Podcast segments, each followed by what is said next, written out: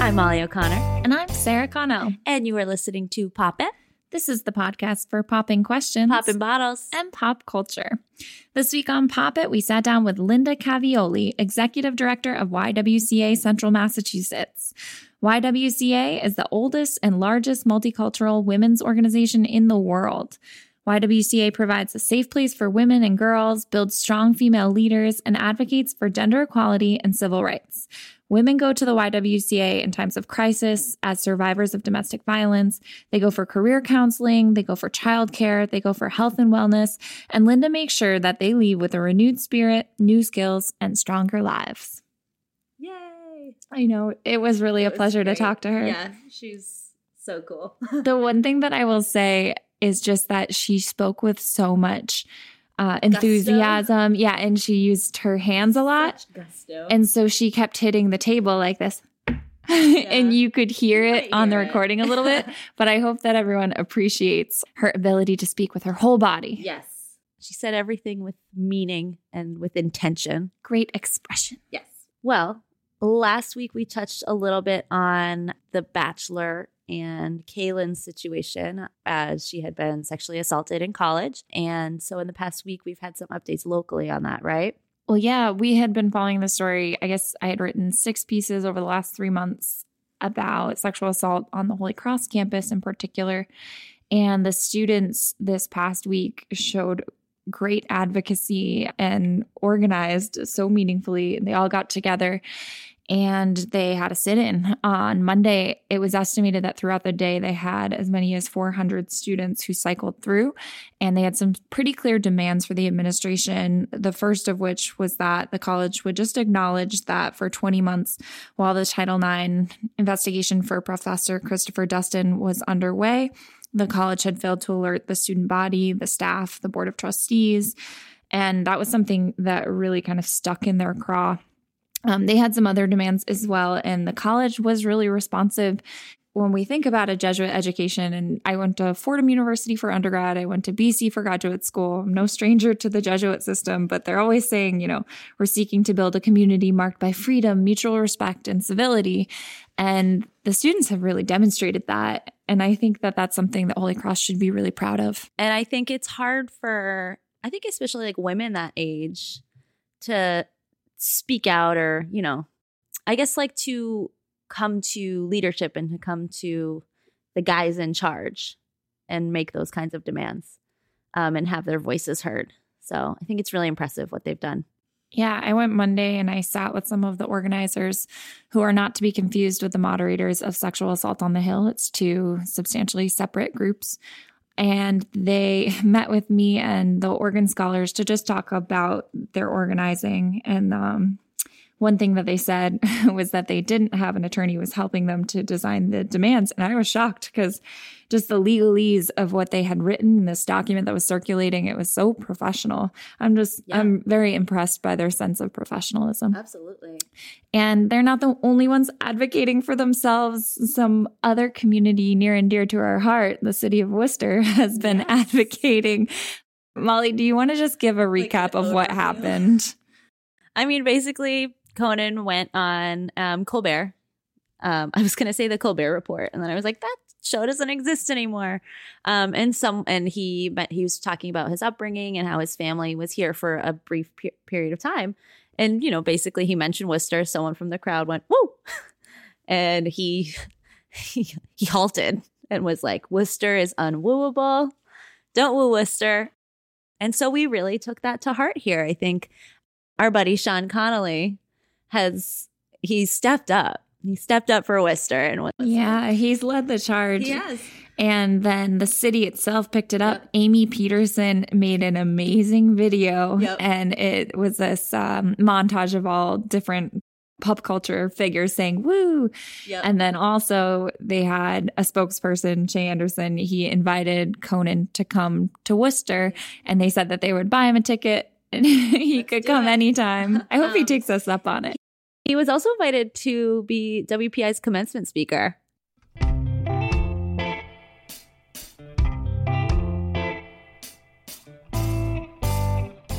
I wanted to ask you. I saw. Okay, well, all of my pop culture knowledge, Molly, actually mm-hmm. comes from this thing that I started getting Yes. emailed to me a few weeks ago called the Trashter List.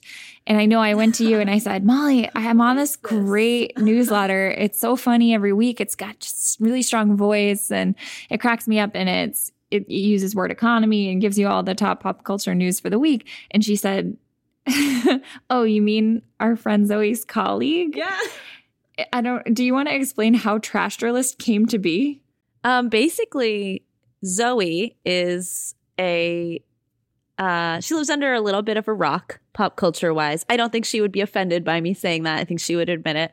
Um, she likes, you know, fun, gossipy stuff. She just is like, you know, she's it's not necessarily in her purview all the time. And so her one of one of her colleagues basically latched onto that and was like, I'm gonna start up a newsletter essentially called Trashter List, um, which is a joke on this old uh, newsletter that used to go out called Master List, M A S S, Massachusetts. That was um, a similar like rundown of recent political happenings, essentially. And so she started writing up a, like a regular go- pop culture gossip version um, and sent it to Zoe. and then Sarah, yeah. I ended up on this Yeah. list. I guess more and more people are invested in the idea of getting these little snapshots. Yep. And so it's growing and growing.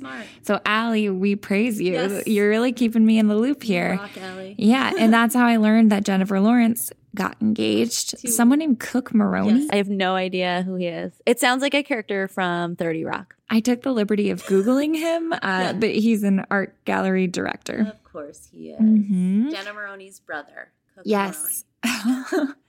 and she had also mentioned in the trashter list this Mhm. week that Andy Cohen is a dad. Yeah.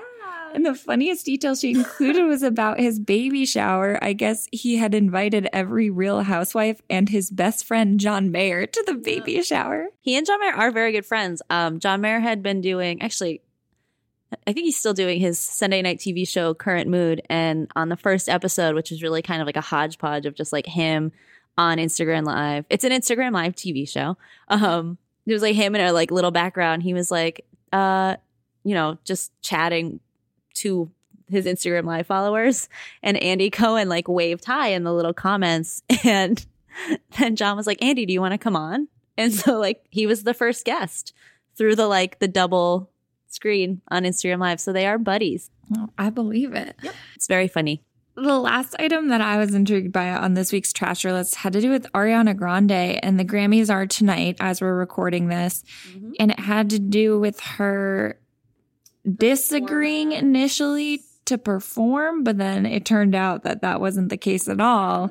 It was the Grammys producer, Ken Earl Earlrick. Is that right? Is it Earl Ehrlich?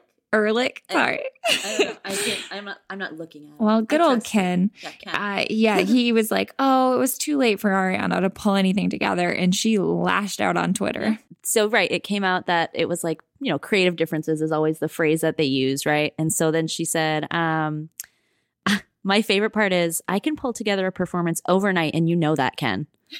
like addressing him specifically in this tweet, I love it. It was when my creativity and self expression was stifled by you that I decided not to attend. I hope the show is exactly what you want it to be and more. And then she put a black heart at the end of it. Oh, Yeah. Yeah. So she did it basically a couple tre- tweets refuting that. Trefuting. Um, we can, that's a new thing. When you, you, when you refute something with a tweet, that is trefuting. She just basically said, I, I wanted to collaborate. I didn't feel supported and backed out. So I guess it was really an integrity thing for her. Good for her. Yeah. I think that the day this episode comes out will effectively be Galentine's Day. Happy Galentine's Day, Mhm. gals. Yeah. February 13th, right? Yeah, and it was so the Galentine's Day episode of Parks and Rec, and you can give the rundown on what that means, but it was one of the episodes that first got the most traction, and people started to say, Leslie has all these eccentricities, but this makes her so palatable and it showcases what's so great about her character. Yeah. And I also think it was um all those, you know, when sitcoms are big like that, they always have there's always like touch points, right? Yes, like the So- dinner party for The Office. Yes. And um right, and like yada yada yada on Seinfeld. Like there there's those like kind of hallmark moments. And I think that that came in as really one of the first ones that people latched onto, like you said. Um, yeah, Galentine's Day is February 13th, the day before Valentine's Day. And it is when you treat all your gals to nice things, essentially. You guys, you go out to eat together. It's about celebrating your women friends um, and your women friendships. And we love that here. I think we've talked about Anne and Leslie before. Yeah, so they all get together and eat waffles at JJ's, right? JJ's, yeah. Yep. She had her mom come in one of the first episodes and tell the story of meeting her dad. I forgot about that. And the and I always forget too. Leslie's mom, I just love this like tidbit, is played by the lead actress from Kindergarten Cop. And I always like every time, like, there she is. Yeah. And I think that's, I don't know why I think that's so funny. Um, but yeah, I'm always like, oh, I love that movie. So do something nice for your gal today. Yes. Eat some waffles. Yes, or uh, if you go to Crust Bake Shop, they've got some hilarious Yes. Valentine's. One of them says, "You smell like my dad." Have you seen any of the other funny ones? Um, I can't think of anyone off the top of my head, but I have enjoyed them and people, and they're taking suggestions too. They've asked. So if you go to the Crust Bake Shop Instagram, you can suggest some some cookie ideas for like rotten Valentines. One of them just says "freak." One says "can't stop loving you," but loving you's crossed out, and they wrote in "eating." So it says "can't stop eating." Valentine's Day is about celebrating your your women friends and your women friendship, and it's the best. So we hope you'll do something nice for a gal in your life today. Find your Anne or your Leslie, depending on which you are, I guess. Right? Which one am I? I don't know. Am I so tone deaf that I don't even know? I'm a Leslie. You're like you're a little bit of Leslie, but you're also like um very pragmatic, which is an Anne thing. You know? I don't know. I feel like like hmm, I I don't know either. I'm not like a type A, so that's like not I'm not Leslie. But maybe I'm in April. Everyone wants to be Or a April. Maybe I'm a Donna. Yes. I choose Donna. Well, enjoy our conversation with Linda Cavioli, the executive director of YWCA Central Massachusetts. She can be your gal. Bringing it full circle on celebrating women. Absolutely. Have a great week.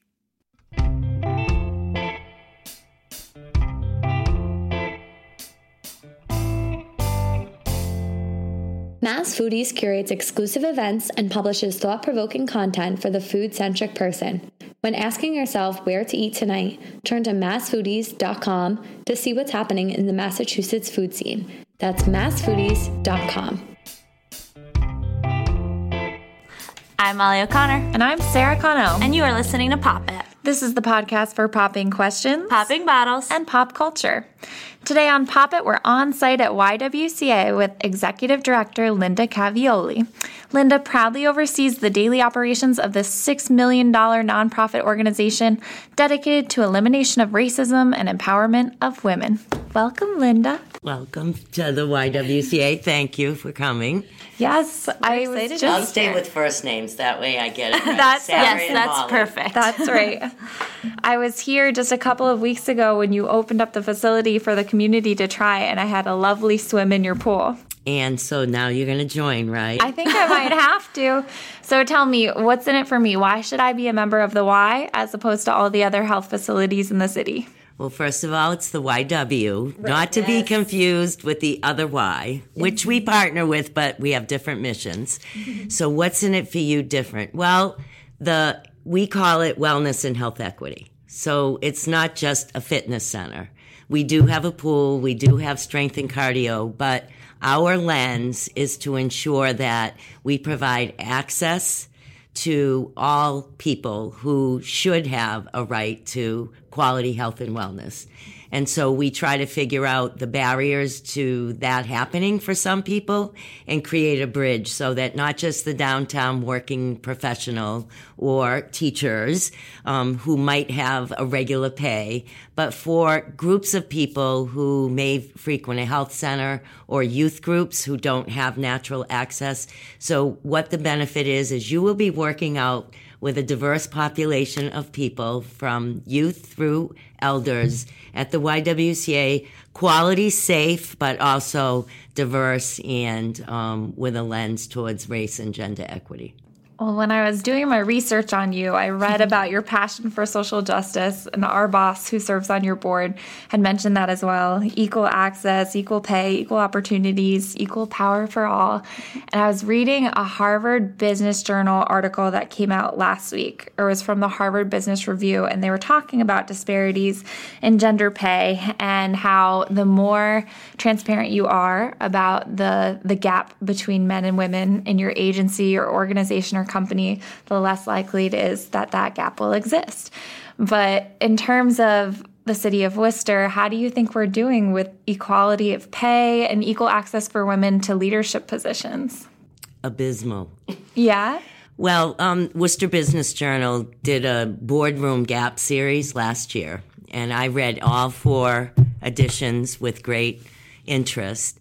So the gender gap is what everybody talks about. And what I would say is if I can't talk about gender without looking at race. Mm-hmm. So if you look at the fact that they say women make 78 to 80% of what men do, that's all women. White and Asian yeah. women rise that number. But if you look at the disparity between women of color and men, so um, Latina women make the lowest rate in the 50s, yeah. and black women and African American women make in the 60s. So the reason it's 80 is because white and Asian women bring up that amount. So even with an 80% disparity, that doesn't take care of all women. So when the Worcester Business Journal um, series came out, I called Brad Kane and said, What about race? Yeah. And he said, Linda, I knew you would call. And I did. But it's, unless it's a nonprofit or a publicly held company, the data is not available. And they didn't want to do anecdotal. So they tried to present what legitimate factual data that they have. And they know that race is an issue. So I asked them if one of their series, and they did, they actually talked about diversity, not just of gender. So I think when we look at equal pay or access, we can't just generalize by gender. That allows the opportunity for us to add the further disparities of race. Right, the intersections of race and gender right. and violence and um, um, you mentioned that when you called, he said, I knew you were going to call, Linda. And I think I love the connotation of that. For me, I think that's like such a positive thing. Like, I knew that you were going to be the one who called us to say, wait a minute, what about this, this, and this? That's the action of like having the backs of the people that you really are working for, right? right. Um, and so obviously you got to that point where he said that because you've been so outspoken and you've made those calls before. So, like, how did you get there? Well, I have the pleasure and um, opportunity of representing an organization whose mission is race and gender equity. And if we didn't, if I wasn't the one to call, we shouldn't I shouldn't be in my position and we shouldn't be the agency that we are. So it gives us license and actually the expectation that we'll be honorary and strident and mm-hmm. loud and, and if we don't do it, who will? Right. So, but it's not, it didn't happen overnight. I think that the YWCA was known for a very long time as really powerful on women's economic empowerment and gender issues but not always so good on race. Not bad, but just not as visible. But when I came, I felt that there were a couple of things that needed to be um, put forward, and one was racial and social justice and our international um, presence. Because one of the reasons why we're we're able to have such gender and racial equity is because we have we're part of a world organization. And so um, right now for example our residents our transitional housing program one of the largest populations of women 18 years of age and older that live with us are immigrant women because they come from a country where the ywca was you know a beacon for women's economic empowerment. So i think that um, it was our job um, to be out in front. And then the YWCA USA kind of flipped the mission so that it wasn't economic and race racial justice. It flipped to um, eliminating racism and empowering women because that had to be first because we needed to really right. change our role and position on that. And so um, it became a challenge at first. Well, are you really doing that? No, we need to do more. So it challenged us and it gave us um, the opportunity to create the place. But if we didn't seize the opportunity, we wouldn't be seen of as a thought leader or people wouldn't come to us and be first on that. So it took a long time with staff and leadership and board to be strident and um, kind of out there on those issues so that Brad would say, I knew you were going to say right. something. And it's not just me, it's really everything in the people we represent. In another Worcester Business Journal article that had profiled you, I read that you ask beautiful, probing questions. So it's funny now that you say this that you've got a real knack for that. But how do you approach difficult situations and difficult conversations in the workplace and on these various boards that you serve on? Well, um, I think it's expected of me. So if I didn't do it, um, I would be remiss in my role. Let's say you're walking in overnight. Though. What if I you mean, were like walking into a room that was going to be a contentious situation, and you knew you were going to be the only woman in the room? Um, well, first of all, I try to be respectful, um, to be you know like just honorary or um, cantankerous or you know always in opposition. So you can do some. I learned from some really cool women who used to say things like, um, I'm not sure I really understand, or I may not. So to pose it as a question, um, for one thing. Another, to say that I have a concern. I mean, if I'm going to be labeled as the one that's going to raise the issue, I better raise the issue. And you can do that. And the other issue for me is I don't believe that if it's a race question or discussion that the woman of color should be the one to raise it. I believe as a white ally, um, I should be the one. The woman or the person of color shouldn't have to educate everybody about why they should care about this, but the us white allies should be the ones to be bring the issue forward and be the the voice and be the ones to hold ourselves and others accountable. So it, again, it didn't happen overnight. And I had the luxury of having an organization that would allow me to be responsible to bring up those issues. But it takes it, I mean, you have to kind of, um, I mean, I'm old. I've been around for a long time. But you have and, been here since 92, right? Yes. yes. So you, you kind of have to pay your dues a little bit and you have to do your homework and you have to make sure that what you're saying you can stand behind in terms of action.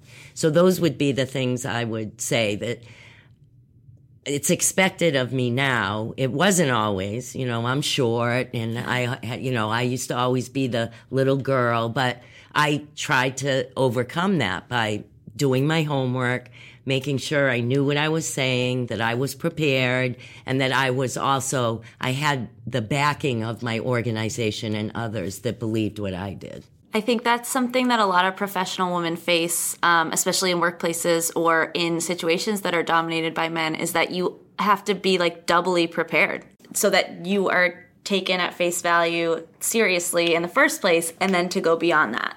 Make Absolutely. sure you do your homework, whereas other people might show up and you know they've been doing their job and the guys next door might be like yeah this guy's right. Like steve's right or whatever. Or you're yeah. not acknowledged but someone else particularly a man will say something and it gets right. so so you just have to keep at it. You just have to keep showing up. You have to keep using your voice and um, be able to back up what you say with action. I think that um, and it, it has to be over time. It just can't be a shot in the dark. You really have to build that role and responsibility and respect um, in order that the expectation is that you'll say it and you might get listened to, or that you bring someone along with you and um, either share their power and voice and not just, and then mentors. I mean, I've had lots of people who've blazed the way for me, and um, that's what I think women have to learn. We need to be able to mentor one another and then bring along, whether it be a young woman or a person of color, and make way for them, and then know when to be side by side and step back to kind of push that next person forward. Well, that brings to mind for me your beautiful mural, the oh. maiden, the mother, and the oh, crone. Oh, we had the blessing of working with Alice Mizrahi, Molly and I did yeah. last spring with a group of kids, and she just like invoked the spirit of Mother Nature. It was incredible. And she did a wall here, but I only found out about her because I came to your, it wasn't a ribbon cutting, but more of an unveiling here maybe two or three years ago. And yeah. she was working with a group of girls, girls. mentoring them and she had such a, a, positive impression. What encouraged you to bring public art to the YWC? Oh, and now we have so many walls covered. Well, we were approached by Erin Williams of the city's um, arts and culture um, department. And she was very smart to bring us someone like Alice and say she wants to do it with your girls and have it be a learning opportunity. So we have a girls' choice program, which is middle and high school girls and the choice stands for choosing hope and opportunity through um, independence, careers, and education. That was pretty good. Yeah. and it's really a whole mentoring system. So we try to get adult women, we try to get college women, and in essence, the senior, the high schoolers and the middle schoolers. So the girls come in and, and have all kinds of workshops and um, education programs on self esteem and, you know, media literacy and racial justice and body image and pregnancy prevention and violence, all of that. And throughout that, we're working with them and their studies to make sure they understand the connection between education and income and independence. So we work with them through all of middle and high school. And um, they're, they're bright, they're incredible. And we also know that art, music, and art uh, helps really expression. So when we saw the opportunity, Alice, and Alice wanted to work in a project with young young people, especially when she said we could do girls. It was great. So she came and did a workshop with them about what were their thoughts, and so it kind of turned into a life cycle. Um, and the, voila, the you know the maiden, the mother, and the crone. I say I'm the crone, and I say the girls with it. So so it it was literally, and then there was a local artist. Cherie, Sharina, Sharina yeah. who um, on the day to day basis was helping doing the sketching, and the girls would go out there. And so over the course of, I think it was just a week, um, Alice and Sharina and the girls like just did this and they couldn't believe what they could do. And the message is timeless for us. Mm-hmm. I mean, because we start with infants and all the way up through elders, but the feeling of it being the women through their stages and bringing each other along. Intergenerational. Oh, yeah. yeah. So yeah, that's that, and it's been around for four or five years. And so when the powwow came, we were the first ones yes. to jump on board.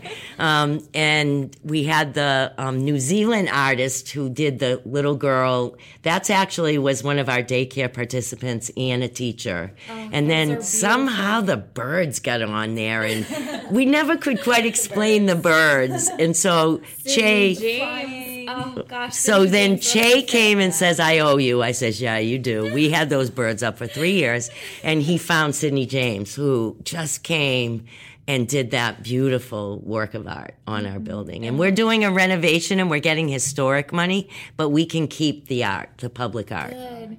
Well, we'll definitely post pictures to our Instagram yes. at Pop It Worcester if you'd like to see photos. You talked about how we, you start with you know, from infancy. And I was just reading about your initiatives to kind of broaden the, the education, the education opportunities you offer here as far as like pre-K. So how are you planning to move forward with that? What's the so, what's the what's the deal? So first of all, to us it's not just childcare right. or early education and care it's kind of a means to economic empowerment for women and families. Absolutely. So we have three workforces. We have the children who are the future workforce, the teachers who are our current workforce, and we support the workforce of parents and guardians and caretakers. So um, we have 137 slots downstairs. It's our ground floor, and nine out of the 12 classrooms have natural light. And for highest quality, you need natural light in every classroom. So with the opportunity of our renovation, we're going to move all preschoolers forward to have the natural light on the ground floor and bump up infant and toddlers off of our lobby where the administrative area is now. So we're going to stack our childcare. And with the opportunity to have natural light in every room and also another quality um, criteria is bathrooms, access to bathrooms. Well, when I first came, it was at the end of the halls. Now it's within the room. So the reconfiguration is going to allow us to have shared bathrooms between each to- two toddler rooms and two each two preschool rooms and where by the reconfiguration we can add a classroom of pre-K, which is um, you know it's children's readiness for school, but it's really an opportunity for um, you know ch- readiness for kindergarten and infusing STEM and um, so most of our three pre-K classrooms are one teacher and an aide per ten children. Our preschool classrooms are two teachers and an aide for 20 children. So we're really trying to um, work on the education divide, but we bring STEM into toddlers. It's now part of toddler, and I mean, if they could figure out the infants, I'm sure they will. but we're nas- we were the first nationally accredited center in Central Mass and um, we're validated level three out of level four for the state system. The highest is four. And with this renovation of the natural light and the bathrooms and some other configuration with our playground, we will be eligible for level four. So for us, it's creating um, the right space for all children because of probably 75 to 80% of our kids are either vouchers, income eligible, United Way. We only have about 20 to 25% fully private pay. So we mix all nationalities and races and income levels. And that's also part of our philosophy is um, empowerment happens through caregivers seeing each other every morning and every afternoon. So we don't have transportation because we're at the hub. So we don't have transportation to and from. We see every caregiver every morning and every afternoon, which we want to, because we want to model parent engagement now for a lifetime of education. Sure. And it, because the transportation shouldn't be a barrier because of our location where we have the luxury of being able to do that. So for us, it's all modeling. And um, so teen parents are in the same classroom space as physicians and nurses so that we can really have parents model. And when we have a, a family involvement activity, we have a hundred parents here. Um, and yeah. and we do make and take. So when a parent leaves, and we have information, because what we know is parent engagement is critical to education, as you would know. Yeah. But somehow, once kids get in school, or maybe middle and high school, it falls off. Well, parent engagement, we try to facilitate girls' choice. Parents have to sign off on the programming. And so, um, Youth Connect, where we work with all the youth development agencies, we have parent registration and try to engage parents to the extent that we can. So, expansion allows for the booming downtown for more, you know, people to be able to access us. It also offers parents, like you mentioned, teen parents or young parents, single mothers, the opportunity to bring their child somewhere that they know they're safe and then go to work or find work too. Yes. So it opens those doors as well.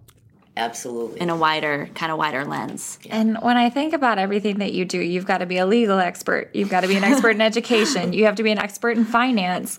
Yeah. And it reminded me there was a New York Times article that circulated this past weekend. It was called Why Are Young People Pretending to Love Work yeah. by Erin Griffith. And just this idea that our jobs have become all encompassing. We have to pretend like we can't wait to go out and hustle. And people started posting on social media TGIM, like, thank God it's Monday. And the article said that this is just such a stretch of the truth. Not everybody can love work all the time, and we've got to take care of ourselves. How are you taking care of yourself and worrying about self care? And you're in a, a place geared towards self care, you right. know? I was going to say, I What are you doing by... for yourself? Well, not enough. None of us I, I went out to lunch with a friend today, and she said, how he because I have a disabled husband and I'm a grandparent who was raising grandchildren and I have this awesome job. Well, you can't TGIM if you don't love your job.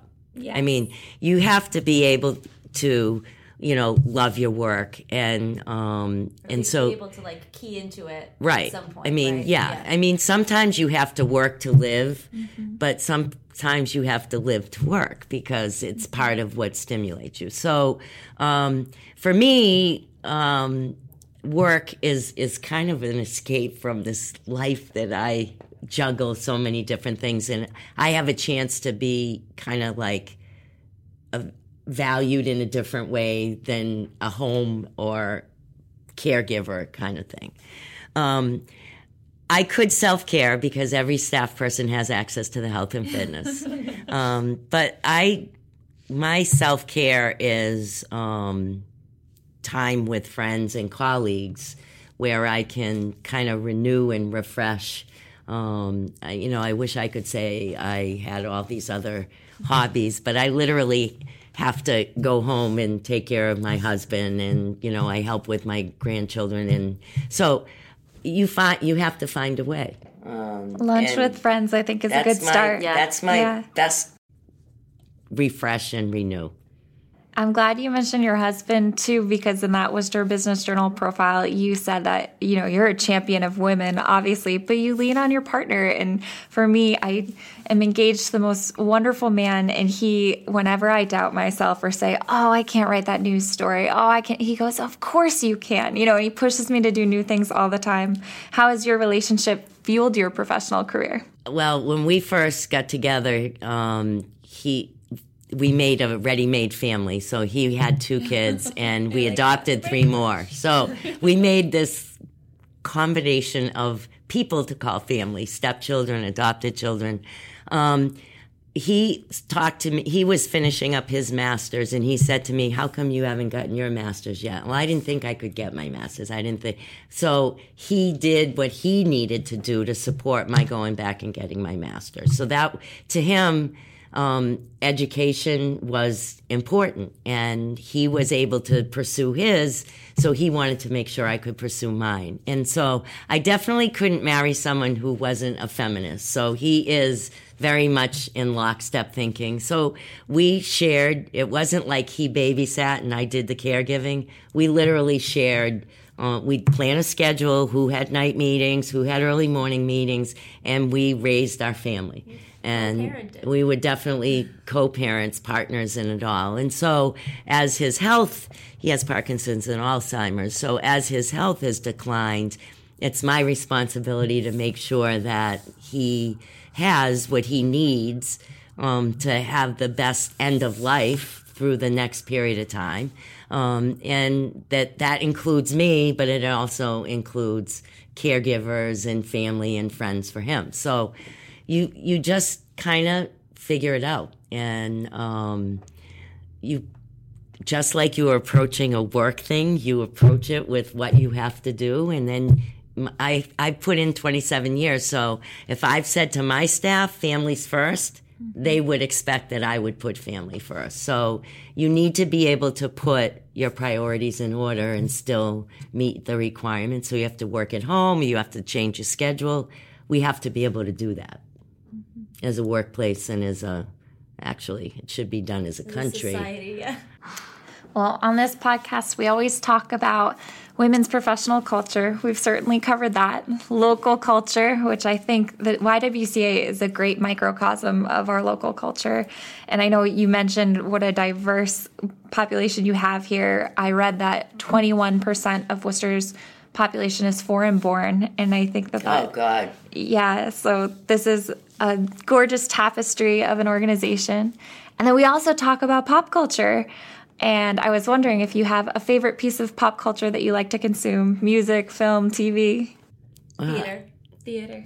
I do a little bit of it all. I, I watch TV because that's what John can do. Um, I, you know, read. I listen to all different kinds of music. Obviously, if I'm have, have grandchildren in their teens and I'm from the '60s, you know, there's a kind of so yeah. I I enjoy public art. I think the powwow coming to Worcester, Che Anderson has brought a gem to our city. And an entire committee of very hardworking Yes, people. and right, um, Che and the whole powwow, but he's I'm on the committee. yeah, but he, you know he he kind of had to sell it a little bit too. I know. He Then once he sold it, everybody. I think that that's awesome. So um, although I'm not um, the most avid.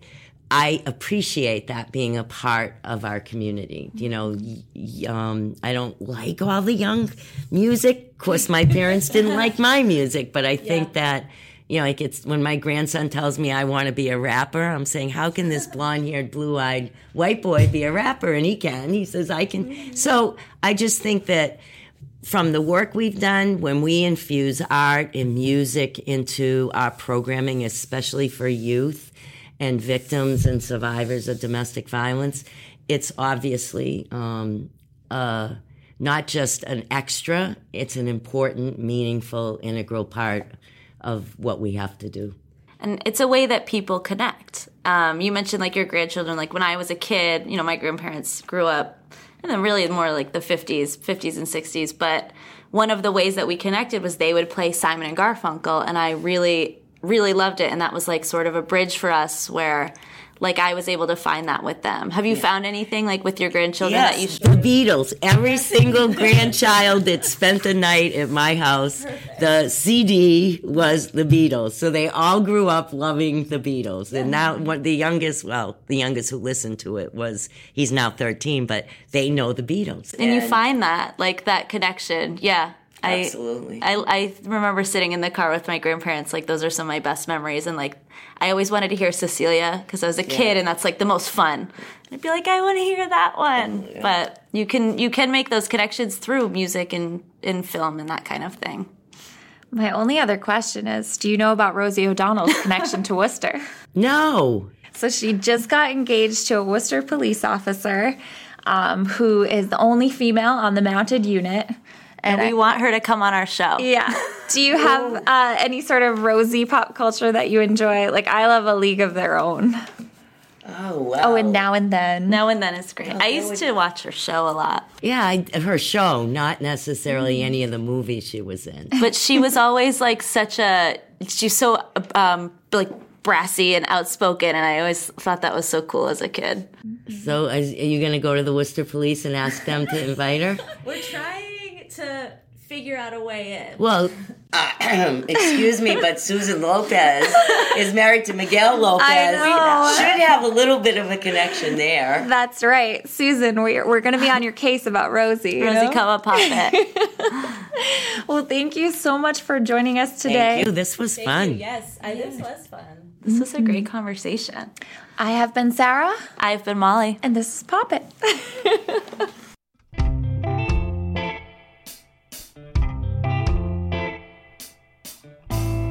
Mass Foodies curates exclusive events and publishes thought provoking content for the food centric person. When asking yourself where to eat tonight, turn to massfoodies.com to see what's happening in the Massachusetts food scene. That's massfoodies.com.